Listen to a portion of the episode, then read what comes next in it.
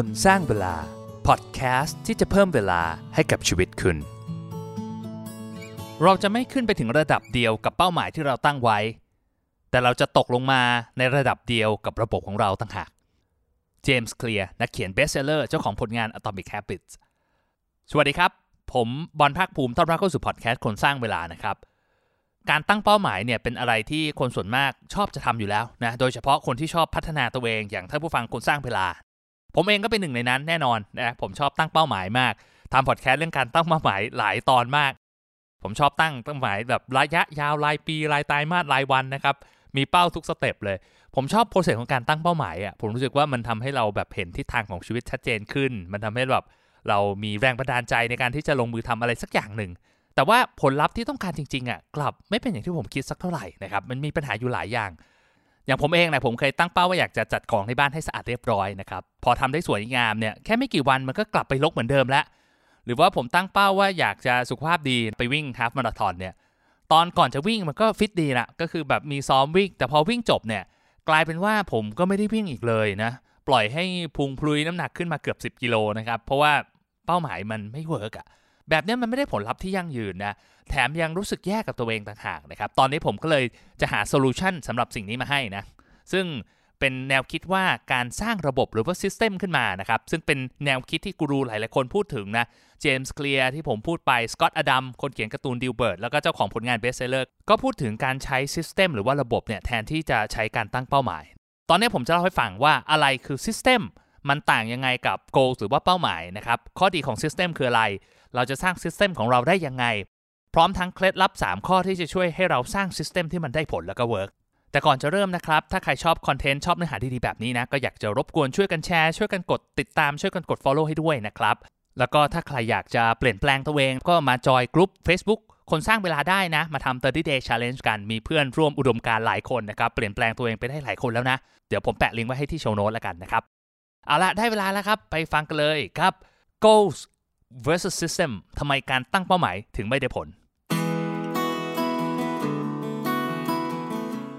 ก่อนจะเริ่มเนี่ยต้องอธิบายก่อนนะครับว่า goals หรือว่าเป้าหมายเนี่ยมันต่างกับ system หรือว่าระบบยังไง เป้าหมายเนี่ยเป็นสิ่งที่ทำได้แล้วก็จบ เหมือนเป็นเช็คลิสต์อะว่าแบบเฮ้ยลดน้ำหนักได้10กิโลอะทำได้กระติก มีเงินร้อยล้านอะทำได้กระติก แต่ว่า system หรือว่าระบบเนี่ยมันเป็นนิสัยหรือว่าสิ่งที่เราทำเป็นประจำ เพื่อที่จะพัฒนาตัวเองให้มันดีขึ้นอย่างต่อเนื่อง มันเป็นคล้าย ๆ กับนิสัยที่เราทำทุกวันทุกวันนี่แหละ ในการที่จะเปลี่ยนแปลงตัวเอง ถ้าให้เปรียบเทียบง่ายๆ goals ก็คือเหมือนกับเป็นเป้าหมายปลายทางในการเดินทาง ส่วน system เนี่ยมันก็เป็นเหมือน journey หรือว่าเป็นการเดินทางเพื่อไปถึงเป้าหมายนั้นนะยกตัวอย่างให้ชัดเจนมากขึ้นใช่ว่าเป้าหมายก็คือลดน้ำหนัก 10 กิโล ในขณะที่ระบบก็คือหรือว่า system เนี่ยก็คือการทานอาหารที่ดี การออกกำลังกาย เป้าหมายคือการวิ่งมาราธอนให้ได้ภายใน 4 ชั่วโมง system ก็คือการออกกำลังกายทุกวัน goals คือการเรียนให้ได้เกรด A ทุกตัวนะ system ก็คือการอ่านหนังสือเป็นประจำทุกวัน goals คือการหาเงินให้ได้ 10 ล้านนะ system ก็คือการที่แบบว่าลงทุนหรือว่าการเป็นผู้ประกอบการ ถ้าเปรียบเทียบให้ง่ายๆนะเป้าหมายมันเป็นการเปลี่ยนแปลงตัวเองในระยะสั้นๆน่ะ แต่ในขณะที่ระบบเนี่ยมันเป็นการเปลี่ยนแบบไลฟ์สไตล์หรือว่าเปลี่ยนแนวทางการใช้ชีวิตเลย แต่ผมก็ไม่ได้บอกว่าการตั้งเป้าหมายเป็นสิ่งที่ผิด หรือว่าเป็นสิ่งที่ไม่มีประโยชน์ อย่างที่ผมบอกไปตอนแรก คือการตั้งเป้าหมายเนี่ยมันเป็นเหมือนกับเป็นระบบคัดกรองที่ดีอะว่าไอสิ่งที่เรากำลังจะทำอยู่ตอนเนี้ยมีสมมติมีคน offer project เราบางอย่างเนี่ยไอ้นี่มันตอบโจทย์ชีวิตเราหรือเปล่า มันตอบโจทย์เป้าหมายของเราหรือเปล่า ถ้ามันไม่ใช่เราก็สามารถจะปฏิเสธได้ง่ายขึ้น มันเป็นการกำหนด ทิศทางของชีวิตให้มันชัดเจนขึ้น มันเป็นการสร้างแรงบันดาลใจให้เราได้ลงมือทำมันทำให้รู้สึกดีกับตัวเองนะครับ แล้วก็มันจะได้ผลมากๆเนี่ยถ้าใช้กับเป้าหมายระยะสั้น หรือว่าแบบเป็นการเล่นเกมเลยพวกนี้ที่มันถ้ามันมีเป้าหมายเนี่ยมันก็จะสนุกขึ้นนะครับนึกภาพว่าถ้าแบบฟุตบอลเตะกัน แล้วมันไม่มีสกอร์อะมันก็ไม่สนุกเท่ากับการจดสกอร์ใช่ไหมครับเหมือนกันแหละ แต่การตั้งเป้าหมายเนี่ยมันก็มีปัญหาอยู่หลายข้อนะครับ มีอะไรบ้างนะ ข้อแรกคือเป้าหมายเนี่ยมันไม่ได้เน้นว่าเรา ต้อง take action อะไรอะ่ะคือเราบอกเราสมมติว่าเราตั้งเป้าหมายเราจะลดน้ำหนัก 10 กิโลใช่ไหมครับพอเราเห็นเป้าอันเนี้ยเราสึกว่าแล้วไงวะอะไรเงี้ยมันไม่ได้ช่วยให้เราแบบไป take action หรือว่าลงมือทำมากขึ้นเลยนะแต่สมมติว่า system คือการออกกำลังกายทุกวันนะเราบอกว่าเราจะออกกำลังกายวันละ 15 นาที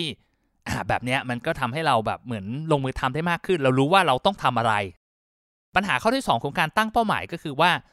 มันโฟกัสที่ตัวเราเองมากเกินไปอะ ออมันมันดีมันไม่ดียังไงนะการโฟกัสกับตัวเองนะครับ คือบางทีเนี่ยเวลาเราทำเป้าหมายเนี่ยเวลามันไม่ประสบผลสำเร็จอย่างที่เราคิดไว้เนี่ยเรามักจะรู้สึกว่าแบบเฮ้ยเรามันไม่ได้เรื่องเลยว่ะเราสุดท้ายเราก็แบบเลิกที่จะพยายาม เราบอกเราอยากจะมีเงินล้านหนึ่งทำยังไงมันก็ไม่ถึง เราอยากจะลดน้ำหนักมันก็ยังอ้วนเหมือนเดิม เราอยากจะพัฒนาตัวเองแล้วมันผลลัพธ์มันไม่ได้เป็นอย่างที่ต้องการเนี่ยเราก็จะรู้สึกแย่แล้วรู้สึกโทษตัวเองมากขึ้น ในขณะที่การทำระบบขึ้นมาเนี่ยมันจะ เป็นอะไรที่แยกตัวเราเองออกจากผลลัพธ์ที่เราต้องการ แปลว่าอะไรเหมือนถ้าภาษาอังกฤษบอก it's not about me it's about my system คือเหมือนกับว่าถ้ามันไม่เวิร์กแสดงว่า system หรือว่าระบบที่เราทำมันยังไม่ดีมากพออ่าพอมันเป็นแบบนี้เรามีความรู้สึกว่าเอ้ย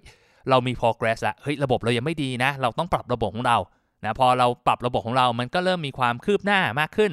เราก็รู้สึกดีกับตัวเองมากขึ้น เราก็จะ productive มากขึ้น ปัญหาของการตั้งเป้าหมายข้อที่ 3 ก็คือว่า เป้าหมายเนี่ยมันเป็นสิ่งที่เราไปไม่เคยถึงอะแปลว่าอะไร คือคือโดยธรรมชาติของการตั้งเป้าหมายเนี่ยมันคือเราอยากจะไปจุดที่เราไม่ได้ยินอยู่ตอนนี้ถูกไหมในกระบวนการที่เราจะไปถึงจุดจุดนั้นสมมติเราบอกว่าเราจะขึ้นไปให้ถึงยอดเขาลูกเนี้ยระหว่างทางเรารู้สึกแย่แย่แย่แย่กับตัวเองตลอดรู้สึกเฟลรู้สึกแย่เอ้ยทำไมมันไม่ถึงสักทีทำไมมันไม่สำเร็จสักทีหนึ่ง แต่พอเราไปถึงเป้าหมายแล้วสิ่งที่มันเกิดขึ้นมันมันแปลกมากก็คือว่ามันกลับดีใจได้แป๊บเดียว แล้วมันก็ตามมาด้วยความรู้สึกที่ว่างเปล่า มันทำให้เราต้องตั้งเป้าหมายที่ใหญ่ขึ้นใหญ่ขึ้น ในวงการการลงทุนที่ผมเจอเนี่ยก็มีเยอะนะครับ ตัวผมเองก็เป็นคือเราตั้งเป้าว่าแบบเฮ้ยอยากจะมีเงินเท่านั้นเท่านี้ แต่พอไปถึงรู้สึกว่าเฮ้ยแล้วไงต่อแล้วก็แบบตั้งเป้าที่มันใหญ่ขึ้นนะครับ กลายเป็นว่าเราเหมือนเราวิ่งตามสิ่งที่มันไม่มีทางจะตามทันนะครับแล้วเราก็ทำให้เรารู้สึกแย่กับตัวเอง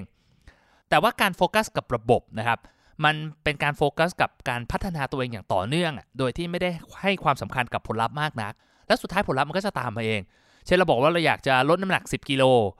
แทนที่เราจะโฟกัสกับไอตัวเป้าหมายของเรา เราไปทำระบบเราทำ system ของเราเนี่ยในการที่จะออกกำลังกายทุกวัน สมมติเราเริ่มต้นด้วยการออกกำลังกายด้วยการวิ่งแล้วกัน เราบอกเราวิ่งวันละ 1 กิโล แล้วพอเราวิ่งไปเรื่อยๆ วิ่งได้วันละ 5 กิโล สมมติถ้าเราไม่ได้กินเพิ่มขึ้นเยอะมากๆนะ ยังไงน้ำหนักเราก็ลด เพราะว่าเราใช้แคลอรี่มากขึ้นในขณะที่เรากินแคลอรี่เท่าเดิมถูกไหมครับ เพราะฉะนั้นเนี่ยเราไม่ต้องไปเครียดกับมันเลยผลลัพธ์มันตามมาเอง ถ้าเรามีระบบที่ดีคำถามต่อมาคืออ้าวแล้วเราจะสร้างซิสเต็มของเราได้ยังไง ให้มันตอบโจทย์ให้มันทำผลลัพธ์อย่างที่เราต้องการได้ ก่อนอื่นต้องเข้าใจก่อนนะ ว่าผลลัพธ์ที่มันเกิดขึ้นณปัจจุบันในชีวิตของเราเนี่ยมันเกิดจากsystem ในอดีตที่ผ่านมา หมายถึงว่า ถ้าบอกเฮ้ยตอนนี้เราอ้วนเราไม่ healthy ก็เพราะว่า system ในการกินของเรา system ในการออกกำลังกายในการไลฟ์สไตล์การใช้ชีวิตของเรามันแย่ เพราะฉะนั้นเนี่ยถ้าเราอยากมีผลลัพธ์ที่ดี เราก็ต้อง upgrade system ของเรา ขั้นตอนในการตั้ง system ของเรานะครับมี 4 ข้อนะข้อแรกคือเราต้องรู้วัตถุประสงค์หรือรู้เป้าหมายของของเราก่อน ข้อ 2 คือเราต้องศึกษาเรียนรู้จากคนที่เขาทำสำเร็จแล้ว ข้อ 3 เราต้องตั้งระบบขึ้นมา เป็น baseline system แล้วก็ข้อ4เนี่ยแล้วก็อัปเกรดระบบตาม feedback ที่เราได้รับ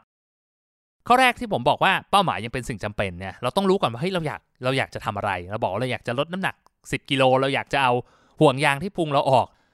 ข้อ 2 คือเราต้องเรียนรู้จากคนที่เขาทำสำเร็จ คือถ้าเรามีเพื่อนก็ลองไปถามเพื่อนดูนะครับหรือว่าsearch ใน YouTube ก็ได้ว่าเฮ้ยเราอยากจะมีหุ่นดีๆ อยากจะมี six pack อยากจะมีเอวเลข 11 นะครับเนี่ยเขาคนแบบเนี้ยเขาใช้ชีวิตยังไง เขาเขาทานอาหารประเภทไหน เขาออกกำลังกายยังไงบ้าง คือเราก็จะค้นพบว่าเฮ้ยคนเหล่านี้ไม่ได้ไปทานบุฟเฟ่ปิ้งย่าง ตามด้วยชานมไข่มุก ตบท้ายด้วยไอศครีมแบบที่เราทำอยู่ หรือว่าเขาออกกำลังกายทุกวัน แล้วก็แบบส่วนมากก็ทำ weight training ด้วยไม่ได้แบบ cardio หรือว่าวิ่งอย่างเดียวอะไรพวกนี้นะครับเราก็จะเหมือนมีมี knowledge และมี know how ในการที่จะสร้าง system ของเรานะแล้วข้อ 3 คือเราก็ออกแบบระบบของเรา คือไอ้ระบบของเราเนี่ยมันจะเป็นอะไรเนี่ยจริง อย่างอย่างว่ายกตัวอย่างเรื่องการลดน้ำหนักล้วกัน ถ้าเราออกแบบซิสเต็มเนี่ยอาจจะได้หลายข้อ เรื่องของการอะสมมติว่าเราบอกเราเลิกกินชานมไข่มุก เริ่มดื่มน้ำหวานนะครับ หรือเราบอกเราจะออกกำลังกายเป็นประจำ เราจะนอนให้เร็วขึ้น หรือว่าเราจะทานโปรตีนให้มากขึ้น ทานแป้งให้น้อยลง อะไรพวกนี้มันอาจจะออกมาได้หลายแบบ แต่ผมแนะนำให้เลือกอันใดอันหนึ่ง เอาให้มันง่าย แล้วก็เป็นเบสไลน์เริ่มต้นไปก่อนนะ เดี๋ยวผมเล่าเทคนิคให้ฟังว่าเฮ้ยมันมีทิปในการทำยังไง แต่เลือกมาอันหนึ่งก่อน ข้อผิดพลาดของคนส่วนมากที่ทำคือทำหลายๆอย่างพร้อมกัน คิดดูนะครับ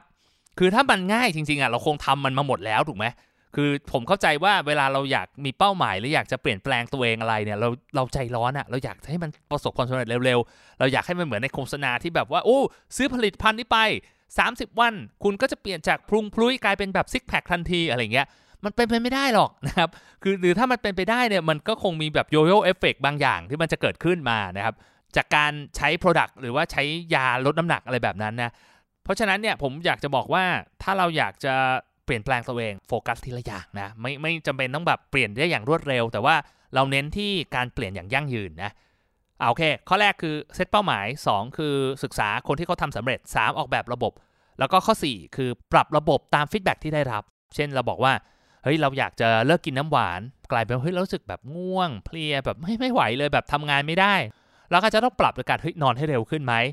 หรือว่าเราจะใช้วิธีการลดแบบค่อยเป็นค่อยไปหรือเปล่าอ่าเช่น หรืออาจจะลดแบบใช้อย่างอื่นทดแทนอะบอกทานชอบทานโค้กอะเปลี่ยนเป็นทานโค้ก Zero ที่ไม่มีน้ำตาลแทนไหมหรือว่าชานมไข่มุกก็ลดความหวานลง 50%จากทานทุกวันก็เป็นทานอาทิตย์1-2 แก้วอะไรพวกนี้นะครับ ก็ลองปรับดู มันก็อาจจะทำให้เรามี system ที่มันมันถาวร เป้าหมายของเราคือทำ system ให้มันยั่งยืน เพื่อที่จะสร้างนิสัยที่เราสามารถทำมันได้อย่างต่อเนื่องตลอดทุกๆวันนะครับ นี่คือที่มาของไอ้30 day challenge แหละนะแต่ว่าเวลาคนทำ30 day challenge มักจะเป็นปัญหาอย่างที่ผมบอกไปคือแบบเฮ้ยพยายามทำหลายๆอย่างพร้อมกันอะสุดท้ายแค่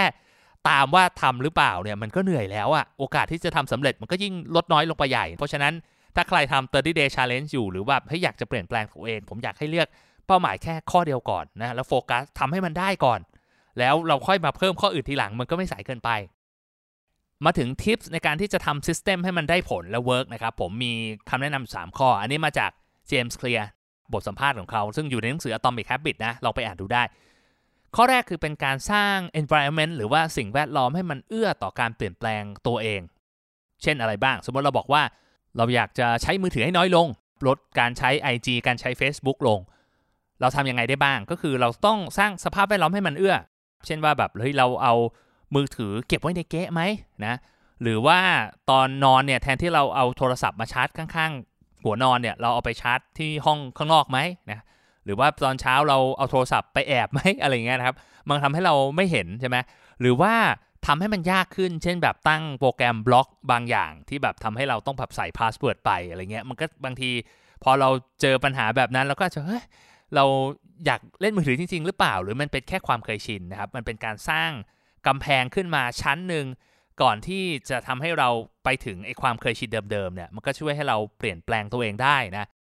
สมมุติเราบอกเราอยากทานอาหารที่มีประโยชน์ แต่ว่าในตู้เย็นเรามีแต่แบบจังฟู้ดอาหารแช่แข็ง แล้วก็ของหวานขนมเต็มไปหมดเนี่ยคือโอกาสที่เราจะทำสำเร็จมันก็น้อยลงมากๆเลยนะครับ ก็ต้องเริ่มจากการเคลียร์ตู้เย็นก่อน แล้วก็เอาอาหารที่มีประโยชน์อยู่ใกล้ตัว หรือบอกเราอยากออกกำลังกายอะ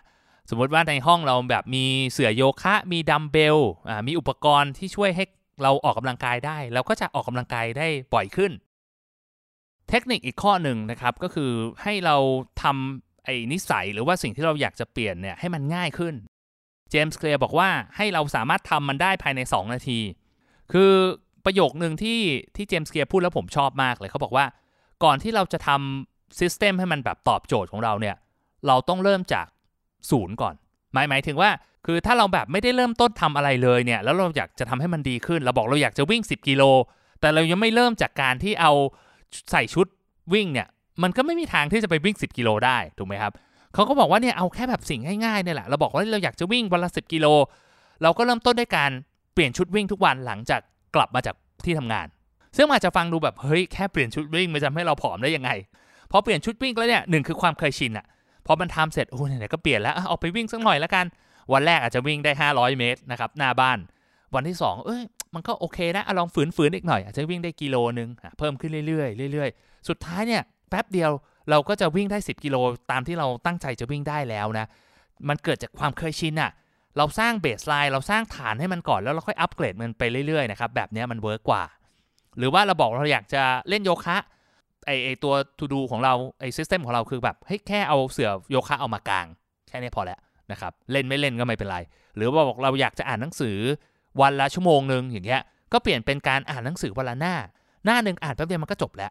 แต่มันเป็นการสร้างนิสัยที่สุดท้ายแล้วมันจะช่วยให้เราไปถึงซิสเต็มที่เราต้องการได้ง่ายขึ้น เทคนิคข้อสุดท้ายนะครับก็คือเรื่องของการวัดผลลัพธ์ คือการ track result หรือว่าการติดตามผลลัพธ์เนี่ยมันจะทำให้เรารู้สึกดีกับตัวเองทำให้รู้สึกมั่นใจกับตัวเองมากขึ้นนะคือผมเองเคยมีพูดถึงเรื่องเอ่อ Seinfeld method นะครับก็คือเรื่องของแบบ don't break the chain คือให้เรา เหมือนกับกาไปเรื่อยๆว่าเฮ้ยเราทำได้เราก็กากาสำเร็จทำได้สำเร็จนะครับเอาปฏิทินอันหนึงมา พอเราเห็นว่าเฮ้ยเราทำได้มาต่อเนื่องทุกวันเนี่ยเราก็ไม่อยากที่จะเฟลอะไม่อยากที่จะพลาด อยากจะทำมันให้สำเร็จ เหมือนกันเวลาผมนั่งสมาธิอย่างเงี้ยผมใช้แอป Headspace ในการที่ track เนี่ยว่าเฮ้ยเรานั่งมาได้ต่อเนื่องกี่วันแล้วนะตอนนี้แบบ 70 วันละกลับมานั่งใหม่ แล้วผมรู้สึกว่าเฮ้ยผมไม่อยากให้มันเฟลอะคือมันมีเวลาเมื่อไหร่ผมก็จะฝึกสมาธิ ผมก็จะนั่งสมาธิ เพราะผมรู้สึกว่าอยากจะให้มันได้เป้าหมายที่เราวางไว้นะ การการ track result หรือว่าการติดตามผลลัพธ์ในการทำ system ของเราเนี่ยมันช่วยได้เยอะมากเลย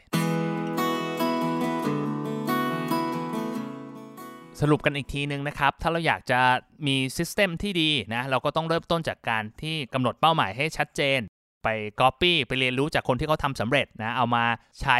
สร้างเบสไลน์ไอ้ system ของเรานะ เริ่มต้นให้มันง่าย สร้างสภาพแวดล้อมให้มัน support ร รวมถึงติดตาม result หรือว่าผลลัพธ์ในการทำตาม system ของเรานะ แล้วก็ปรับ system ให้มันเหมาะสมกับสถานการณ์ เพื่อที่จะทำให้เราได้ผลลัพธ์แบบยั่งยืน ผมอยากจะทิ้งท้ายไว้ว่าจริง ๆ การตั้งเป้าหมายเนี่ยมันก็เป็นสิ่งที่มีประโยชน์นะ แล้วก็จำเป็นมากๆเลยนะครับแต่ว่าการจะไปให้ถึงผลลัพธ์ที่ต้องการได้เนี่ยเราจำเป็นต้องมีระบบที่ดีนะ ผมอยากจะเปรียบเทียบว่าเป้าหมายที่ดีมันเปรียบได้เสมือนกับหางเสือของเรือนะ แต่ว่าระบบที่ดีเนี่ยมันเหมือนกับใบพายครับ คือถ้าเราตั้งหางเสือได้ถูกต้องอะ่ะ แต่เราแบบไม่พายอะ่ะ ไม่ได้ลงมือทำเนี่ยมันก็ไม่มีทางที่จะไปถึงจุดหมายปลายทางของเราได้ เพราะฉะนั้นเนี่ยก็นอกจากจะตั้งหางเสือที่ดีแล้ว ก็อย่าลืมลงมือทำนะสร้างซิสเต็มขึ้นมา เพื่อที่จะสร้างการเปลี่ยนแปลงที่ยั่งยืนให้กับชีวิตของเรานะ